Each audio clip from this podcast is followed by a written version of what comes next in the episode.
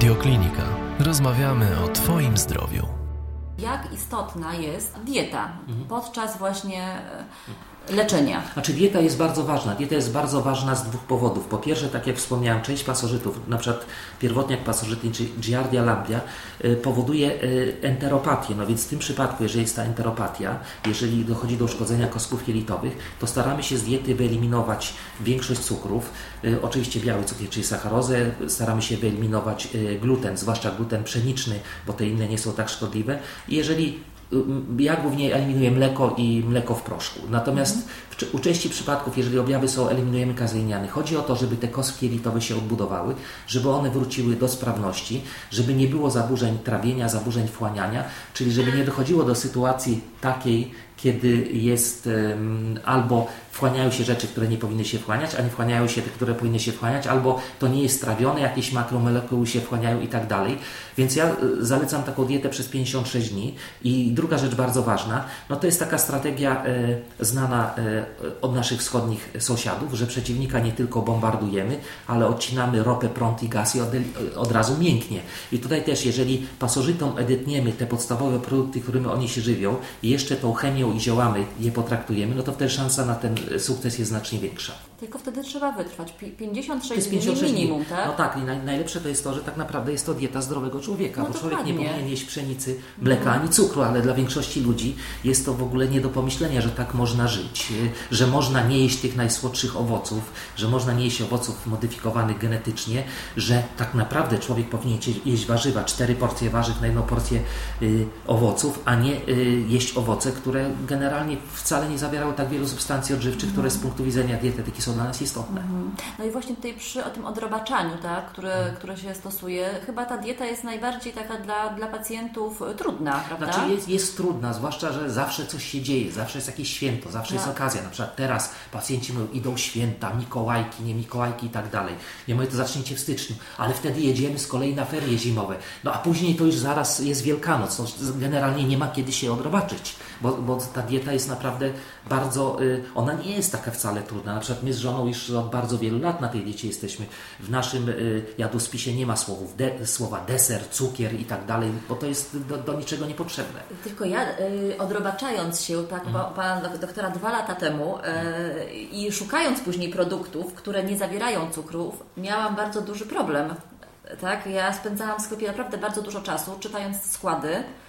Dodawany jest cukier praktycznie wszędzie. Znaczy to jest przerażające, bo nawet y, kupując y, ser, jogurty, chleb, czy wszędzie jest y, praktycznie gluten dodawany, nawet do śmietany, wszędzie praktycznie jest cukier i, i, i, i mleko w proszku też jest dodawane. Oczywiście my mamy taką strategię, że jeżeli jemy jogurty, to staramy się czekać na pogranicze daty przydatności do spożycia, bo wtedy mamy gwarancję, że te bakterie, które tam wygłodniałe są w tym jogurcie, że one już przeżarły wszystkie te, prawda, y, składniki związane z mlekiem, z cukrem i tak dalej. Można przyjąć, że to jest w miarę czysta kultura bakteryjna, czyli tam już nie ma tych substancji niekorzystnych z punktu widzenia dietetyki, ale no, też nie należy popadać w obsesję. Tym niemniej ja zawsze mówię, że dieta jest integralnym elementem leczenia, jest to ważne. Jeżeli już się odrobaczamy, wykorzystamy, wykorzystamy maksymalnie ten moment, żeby zregenerować jelita. Jak mawiał ojciec medycyny, kolega Hipokrates, on mówił tak, że zdrowie rodzi się w jelitach. To jest piękna definicja, ale taka mało ekspresyjna. Natomiast śmierć czai się w jelitach, druga definicja Hipokratesa. I to jest prawda, tak naprawdę bardzo wiele chorób dotykających człowieka jest związana z zaburzeniami jelit.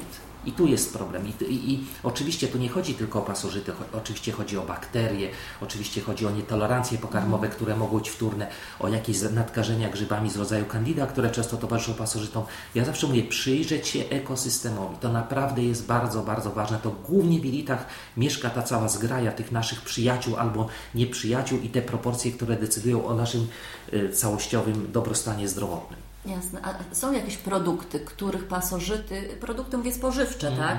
Warzywa, zioła, których nie cierpią pasożyty. Znaczy jest, warto je Jest ich, jest ich bardzo, bardzo dużo. To są głównie te wszystkie zioła o ostrych smakach typu bazylia, no bo nikt normalny piołunu wrotyczla nieomanu nie będzie dodawał jako przypraw, mm. ale bazylia, czosnek, papryka, y, później babka lancetowata, którą można dodawać, pestki grejpfruta, y, y, oregano. To jest bardzo dużo tych przypraw jest, które możemy, jeżeli będziemy je dodawali do, do jedzenia, to w tym momencie może nie tyle zmniejszymy ryzyko ponownego zakażenia pasożytami, ale stosując dietę, która nie sprzyja pasożytom i stosując zioła, których pasożytów nie, nie lubią, w tym momencie my dokonujemy takiej jak gdyby zwrotu sytuacji, że to one tańczą tak, jak my im zagramy, a nie jest odwrotnie, mhm. czyli my je dokarmiamy, one przejmują kontrolę nad naszym bogatym życiem wewnętrznym, zaczynają produkować substancje, bo nawet proste komórki, takie jak grzyby, mają zdolność produkowania substancji insulinopodobnych, które doprowadzają do gwałtownego spadku cukru we krwi. Więc w tym momencie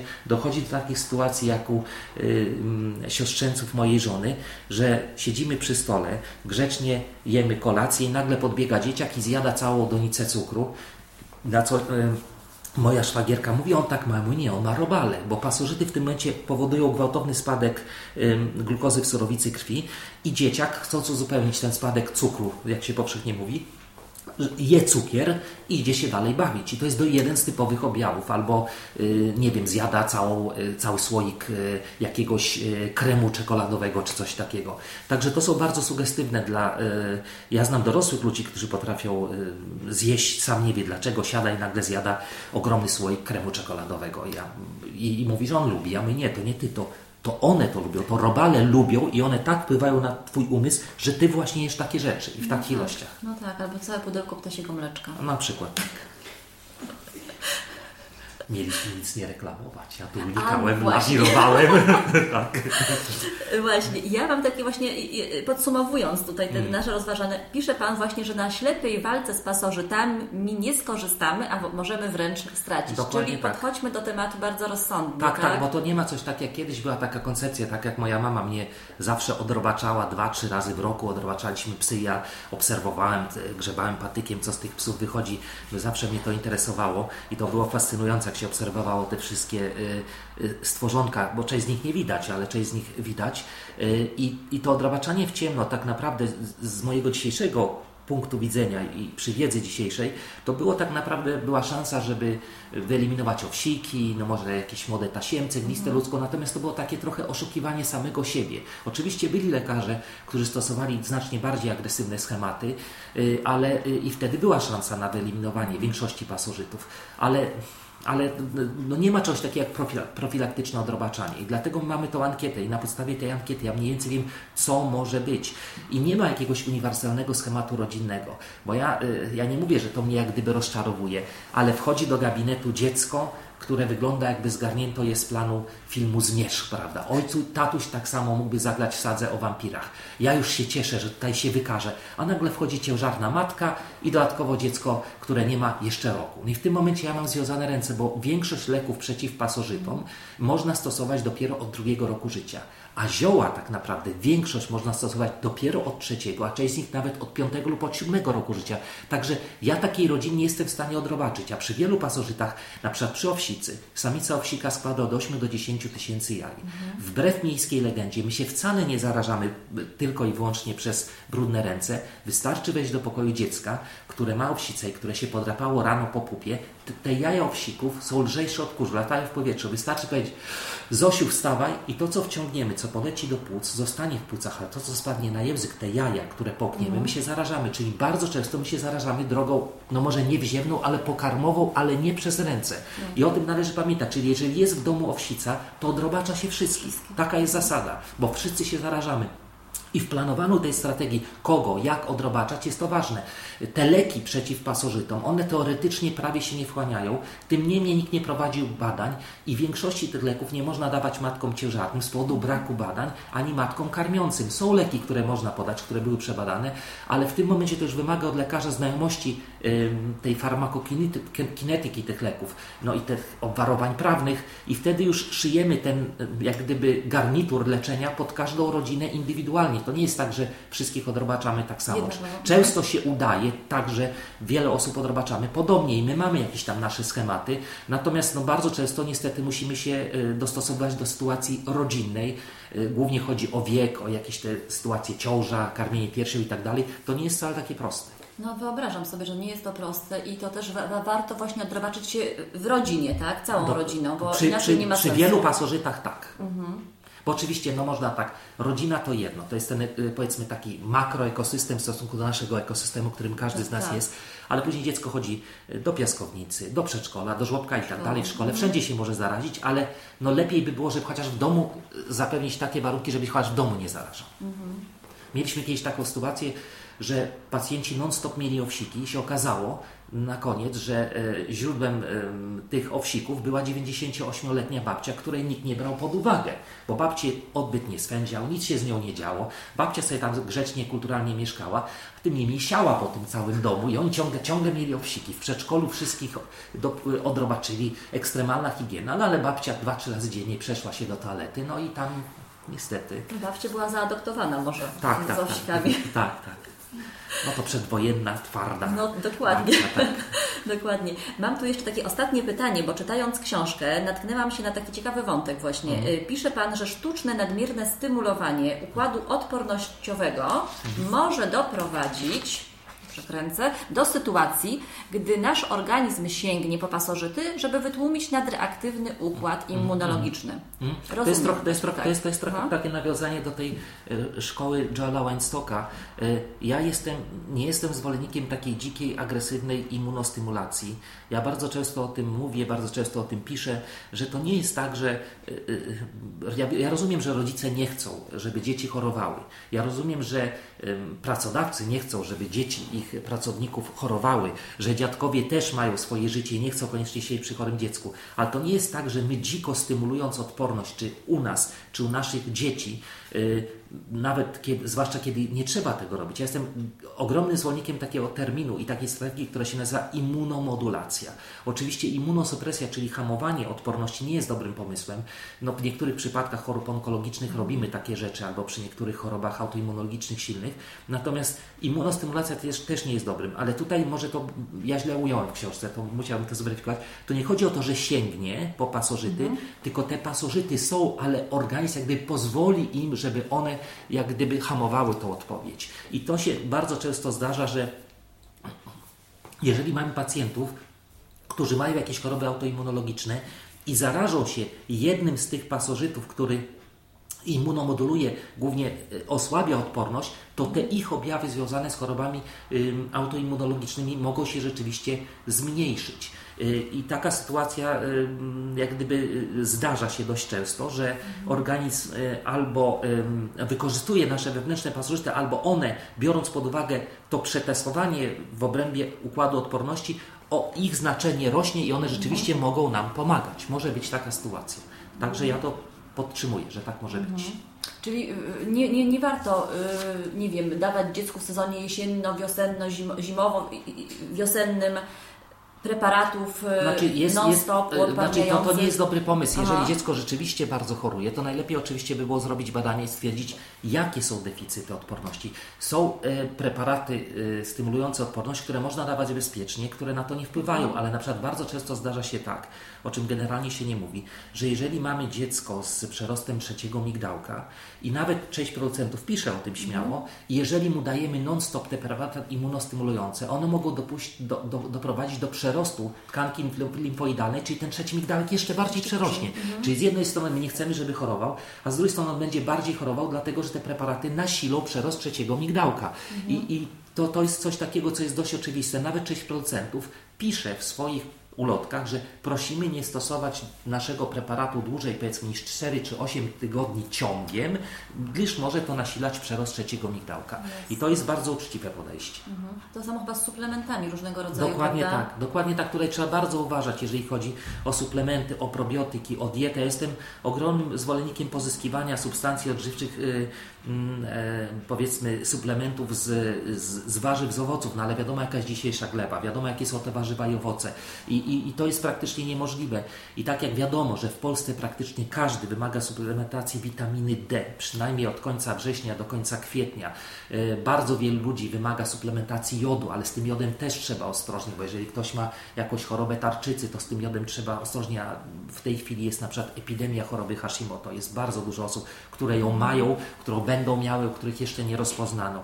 Także to wszystko nie jest, nie jest takie proste i od suplementów ja myślę, że wcześniej czy później my nie uciekniemy unikniemy i tutaj można bić w bęben, że tylko naturalne warzywa, owoce i tak dalej, ale tego praktycznie nie ma i sposoby produkcji na tyle się zmieniły, że od suplementacji pewnych substancji odżywczych my nie uciekniemy. No, niestety to się zmieniono, chyba że ktoś sobie wyjedzie gdzieś na jakąś kompletną dzicz, sam będzie hodował warzywa, owoce, będzie stosował dietę sezonową, czyli jadł tylko te warzywa i owoce, które matka ziemia rodzi w danym okresie, ale to jest praktycznie niemożliwe no, dla, w dzisiejszym, dla w dzisiejszych czasach nie, tak? No ja ostatnio opublikowaliśmy taki artykuł też dotyczący liofilizacji żywności. Mm. To też jest rozwiązanie. Dostajemy mm. produkt, tak? Mm. Producent pisze, że nie jest to jako... Że, że, że właśnie wartości odżywcze są zachowane, tam są mhm. różne mieszanki, y, nawet warzyw zielonych, tak, które można, z których można robić koktajle, różne mhm. rzeczy. Także jakieś tam rozwiązania mamy, tylko potrzeba jest chętno i ta wiedza. Tak, że... No tak, ale to tak jak ja ostatnio z, z, żonem, z żoną byliśmy na tak zwanej diecie soki warzywne i owocowe i jednak jak człowiek na tym ciągnie, niby tam wszystkie te substancje są, ale chciałby coś przegryźć, żeby te mięśnie popracowały i tak dalej, y, żeby ten zapach był taki, no bo oczywiście można skończyć tak jak kosmonauci, że mi jeden baton dziennie zapijam litrem wody i jest okej. Okay. I w tym batonie jest wszystko, ale, ale człowiek jednak potrzebuje tych doznań smakowych, je się też jednak zmysłami wszystkimi i, i jakiś, nie wiem, tabletka z liofilizatem mi zastąpi jakiegoś kalafiora, którego moja żona przyrządzi w odpowiedni sposób.